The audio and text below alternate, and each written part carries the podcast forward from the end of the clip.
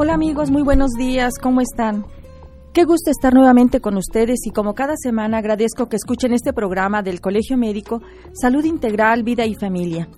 El día de hoy tengo el honor y el gusto de la presencia del doctor Eduardo Barreira Mercado, especialista en reumatología, excelente médico, mejor ser humano.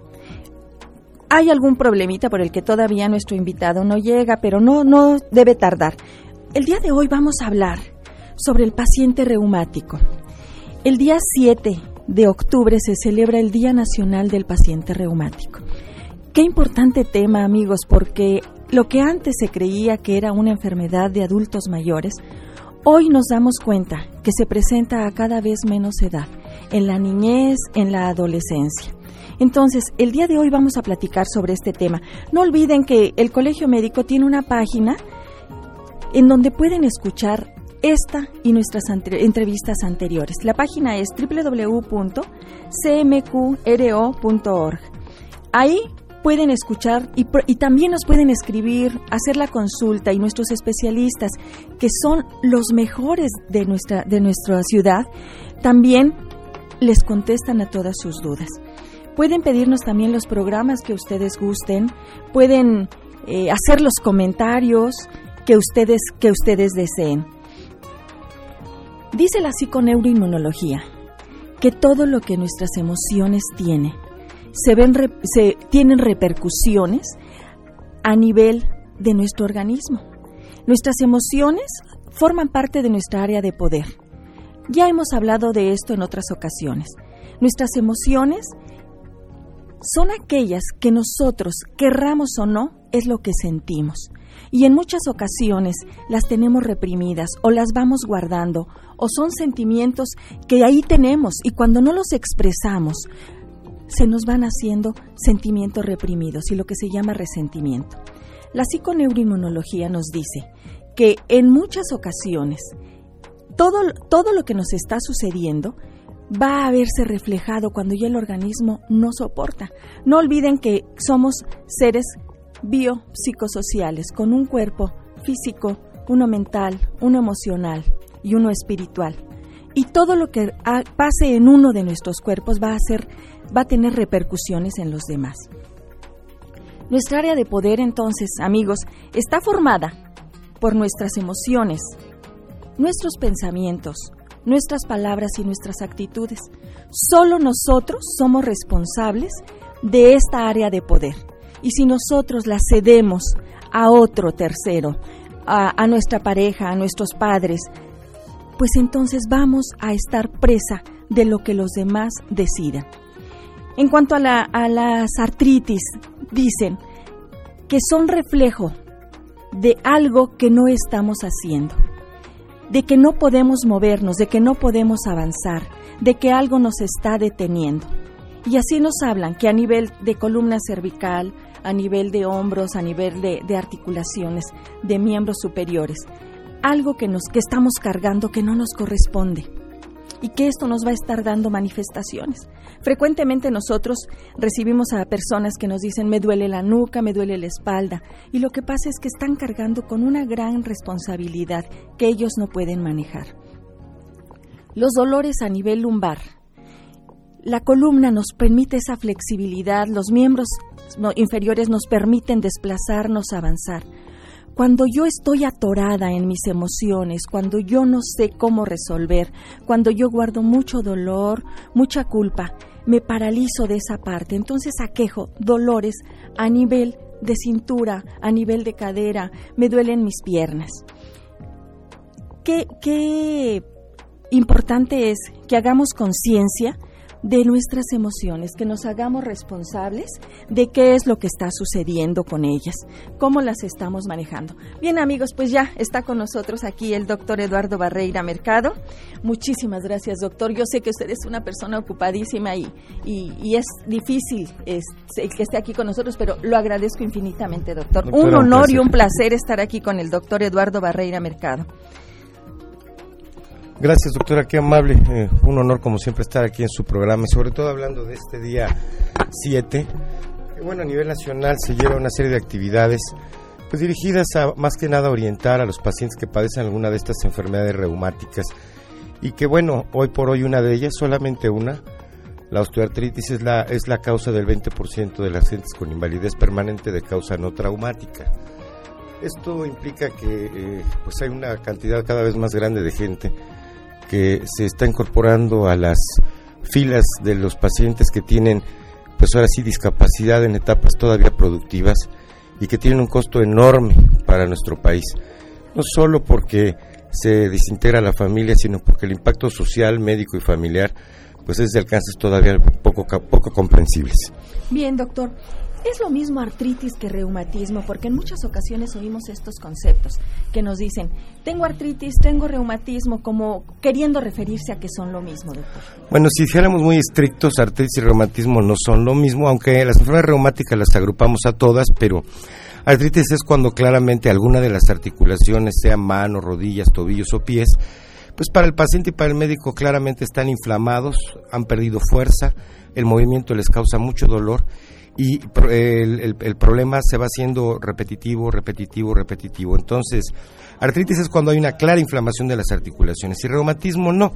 Reumatismo es cuando al contrario hay eh, en el paciente dolor, pero no vemos inflamación. Ahí, por ejemplo, está la lumbalgia, está la tortícolis, los esguinces, las torceduras, que son cuadros que pueden ser también muy dolorosos, pero muy aparte de que eh, la, la limitación que tengan, en realidad físicamente, aparte del espasmo, de la limitación de movimiento, no hay inflamación visible.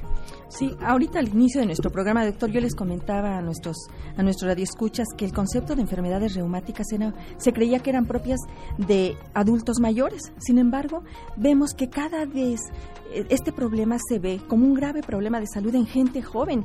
¿A qué se debe esto, doctor? Sí, así es. Eh, las enfermedades reumáticas no respetan ni edad, ni sexo, ni condición. Existe la falsa creencia social, el paradigma de que son enfermedades estrictamente de ancianos. No es así. Realmente tenemos capítulos de enfermedades reumáticas muy importantes en los niños, en donde no solo hay fiebre reumática, hay muchas cosas más. En la gente productiva, especialmente en la mujer entre los veinte y los cuarenta años, hay un grupo de enfermedades muy, muy importantes que quizás son el reto más grande de nosotros los que nos dedicamos a esta área, a esta especialidad, en donde están artritis reumatoide, lupus eritematoso y otras más, y que son enfermedades que tienen un impacto en la familia enorme porque la mamá pues se ve gravemente discapacitada en la etapa más plena de su vida. Hay otras que llamamos edad, eh, enfermedades del adulto mayor y otras del adulto maduro, en donde de alguna manera en cada etapa de la vida tienen ciertas, pre, ciertas patologías, una franca predominancia, y lo más interesante es que también existe una marcada diferencia de sexos. Doctor, ¿cuáles son las enfermedades reumáticas más comunes? Las más comunes son, bueno, primeramente los que llamamos reumatismos articulares, en donde están precisamente la, la, la tortícolis, los esguinces, las bursitis, las tendinitis, que son padecimientos muy comunes y que muchos de ellos se, se generan con actividades de la vida diaria, con actividades comunes, sobre todo en las mamás, que bueno, haciendo las cosas del hogar, las cosas que rutinariamente se llevan a cabo, muchas de ellas muy pesadas, tienen claro. lesiones, tienen lesiones muy diversas en el cuello, en los brazos, en la espalda, en las manos, en los codos, y que esto frecuentemente las hace ir al médico. Esta es la causa más común. Y ya hablando de las enfermedades ahora sí propiamente artríticas, bueno, dentro de las más comunes está precisamente la osteoartritis, que es una enfermedad en donde todavía los médicos no entendemos exactamente dónde está la parte que nos hace hacer que un paciente sea recuperable y otros ya no, y que es precisamente esta, que es una causa de una de cada cinco discapacitados en, en nuestro país. Y en tercer y cuarto lugar estarían la gota o enfermedad por ácido úrico y la artritis reumatoide, que es francamente predominante en la mujer, en contraparte con la gota, que predomina de manera muy clara en el varón. Bien, doctor. Pues créame que, que es todo un reto el, el tratar a esta, estos pacientes reumáticos. Y en Querétaro se va, se va a celebrar eh, esta, esta fecha del paciente reumático. Eh, ¿Qué le parece, doctor, si vamos a un corte y regresamos a Salud Integral, Vida y Familia con este tema, enfermo reumático? Amigos, no olviden llamarnos al dos quince, veintidós treinta y seis y dos quince, veintiuno cero seis. Aquí esperamos sus dudas y comentarios. No dejen de aprovechar la oportunidad que está con nosotros el maestro Eduardo Barreira Mercado.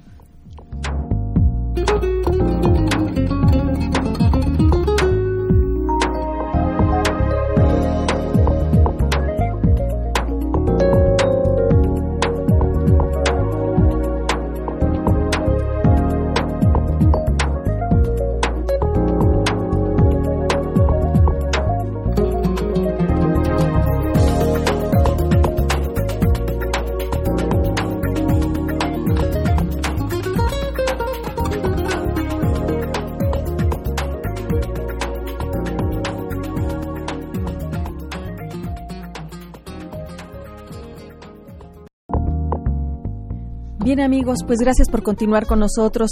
Está aquí el doctor Eduardo Barreira Mercado, médico reumatólogo. Doctor, hablábamos que en Querétaro se va a celebrar el Día del Paciente Reumático. ¿Cuándo? ¿Dónde?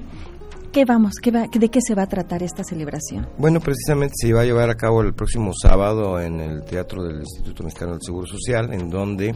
¿Mañana? Eh, el día once ah, de octubre. el once de octubre. El once de octubre, en donde ya este, los reumatólogos de esta ciudad, de alguna manera nos hemos organizado para que pues se impartan sobre todo charlas a los pacientes eh, educativas, que de alguna manera eh, pues disipen, quiten dudas, aclaran conceptos, les permitan comprender mejor la importancia de la enfermedad, la importancia del tratamiento que están llevando, del seguimiento y sobre todo, bueno, las repercusiones en un momento dado de, de no hacer bien las cosas o de dejar algunas alternativas al margen.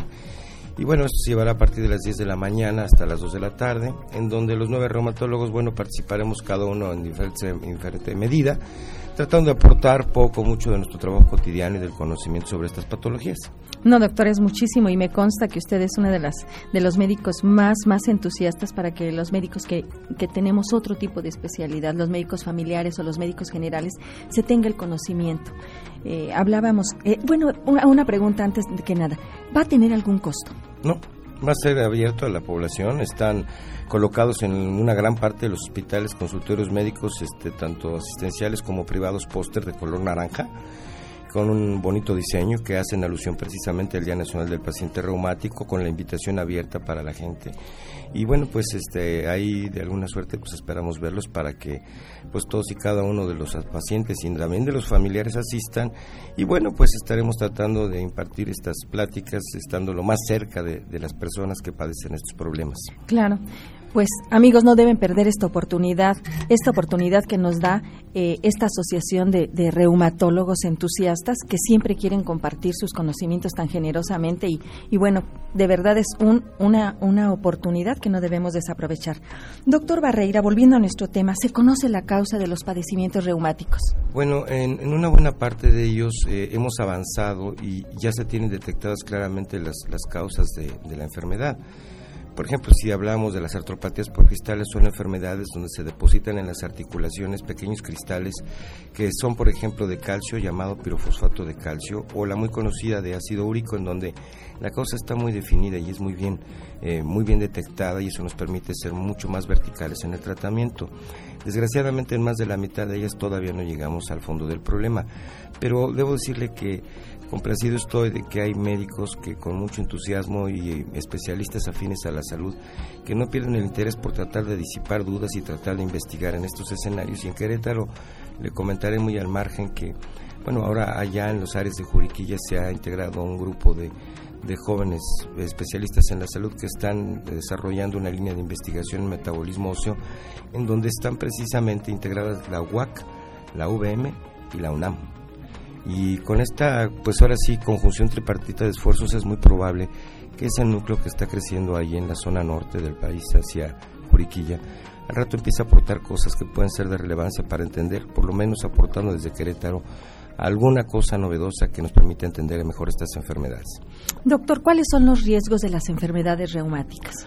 Bueno, las enfermedades reumáticas tienen riesgos desde limitaciones para hacer cosas de la vida diaria muy comunes, como pudiera ser el vestirse o el bañarse, cosas muy simples, hasta tener grados de, bueno, y simples que pueden ser transitorias, temporales mientras el problema se resuelve, hasta condiciones muy graves de pérdida de la función por completo en condiciones no reparables y en algunas pocas ocasiones hasta amenaza de muerte y acortamiento en las expectativas de vida.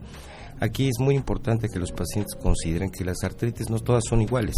Son más de ciento veinte enfermedades reumáticas en donde cada una tiene un pronóstico, una perspectiva diferente, y conocer el nombre claramente de la que cada quien tiene y entender qué es lo que hay que hacer con ella es algo fundamental. El, tra- el pasarse medicinas de trasmano y tomar remedios que aparecen en los medios de comunicación, se ofrecen públicamente o desde un punto de vista, pues ahora sí hasta mercantil, milagroso. milagroso, impone muchos riesgos, porque algunas de estas condiciones hacen que luego cuando el médico interviene ya hay consecuencias, secuelas y limitaciones no recuperables. Doctor, ¿cuáles serían las repercusiones, o sea, los riesgos de, en todas las enfermedades reumáticas o en general, si pudiésemos hablar de esto? Pues sí, mire, los riesgos, doctora, es que en primer lugar eh, la enfermedad es más peligrosa en medida que aparece más temprano.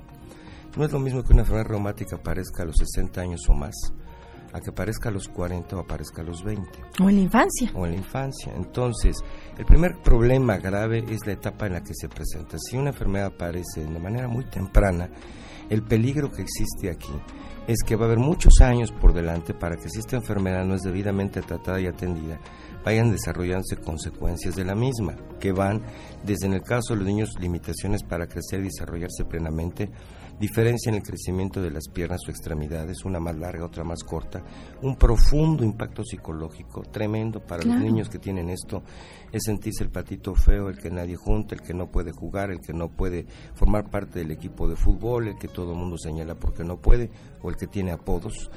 Y en el caso ya del adulto mayor, por ejemplo, en el caso de la mamá que está comprometida con un problema de estos, toda la dinámica familiar se altera de una manera tremenda, ya que la mamá, pues entre veinte y treinta años, pues es el puntal del hogar, es el elemento que une a la familia, es aquella que de alguna manera administradora de la economía, la que supervisa a los niños, la que asiste a las tareas, la que está pendiente de la escuela, de la casa, de la ropa y de todo. Si ella se ve limitada, la dinámica de la familia se altera de manera tan profunda que en ocasiones hasta los hijos dejan de estudiar porque el costo que impone las enfermedades de este tipo a la familia es enorme.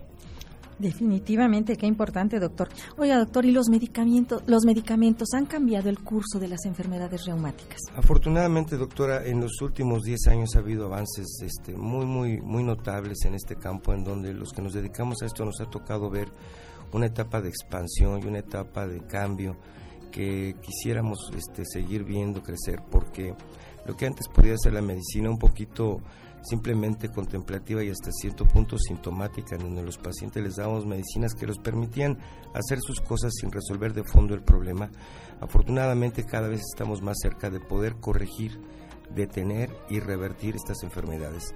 En los últimos diez años ha habido aportes de medicinas que son notables y que nos permite ahora sí enfrentar a las enfermedades reumáticas un poquito más con orgullo, con un poco más de entereza, y que de alguna suerte, bueno, lo que antes era el, el, el, la lucha de un peso pluma contra un peso completo, ahora sea ya un combate en donde ambos tenemos herramientas suficientes para poder medir qué podemos hacer por el enfermo y rescatarlo de manera oportuna.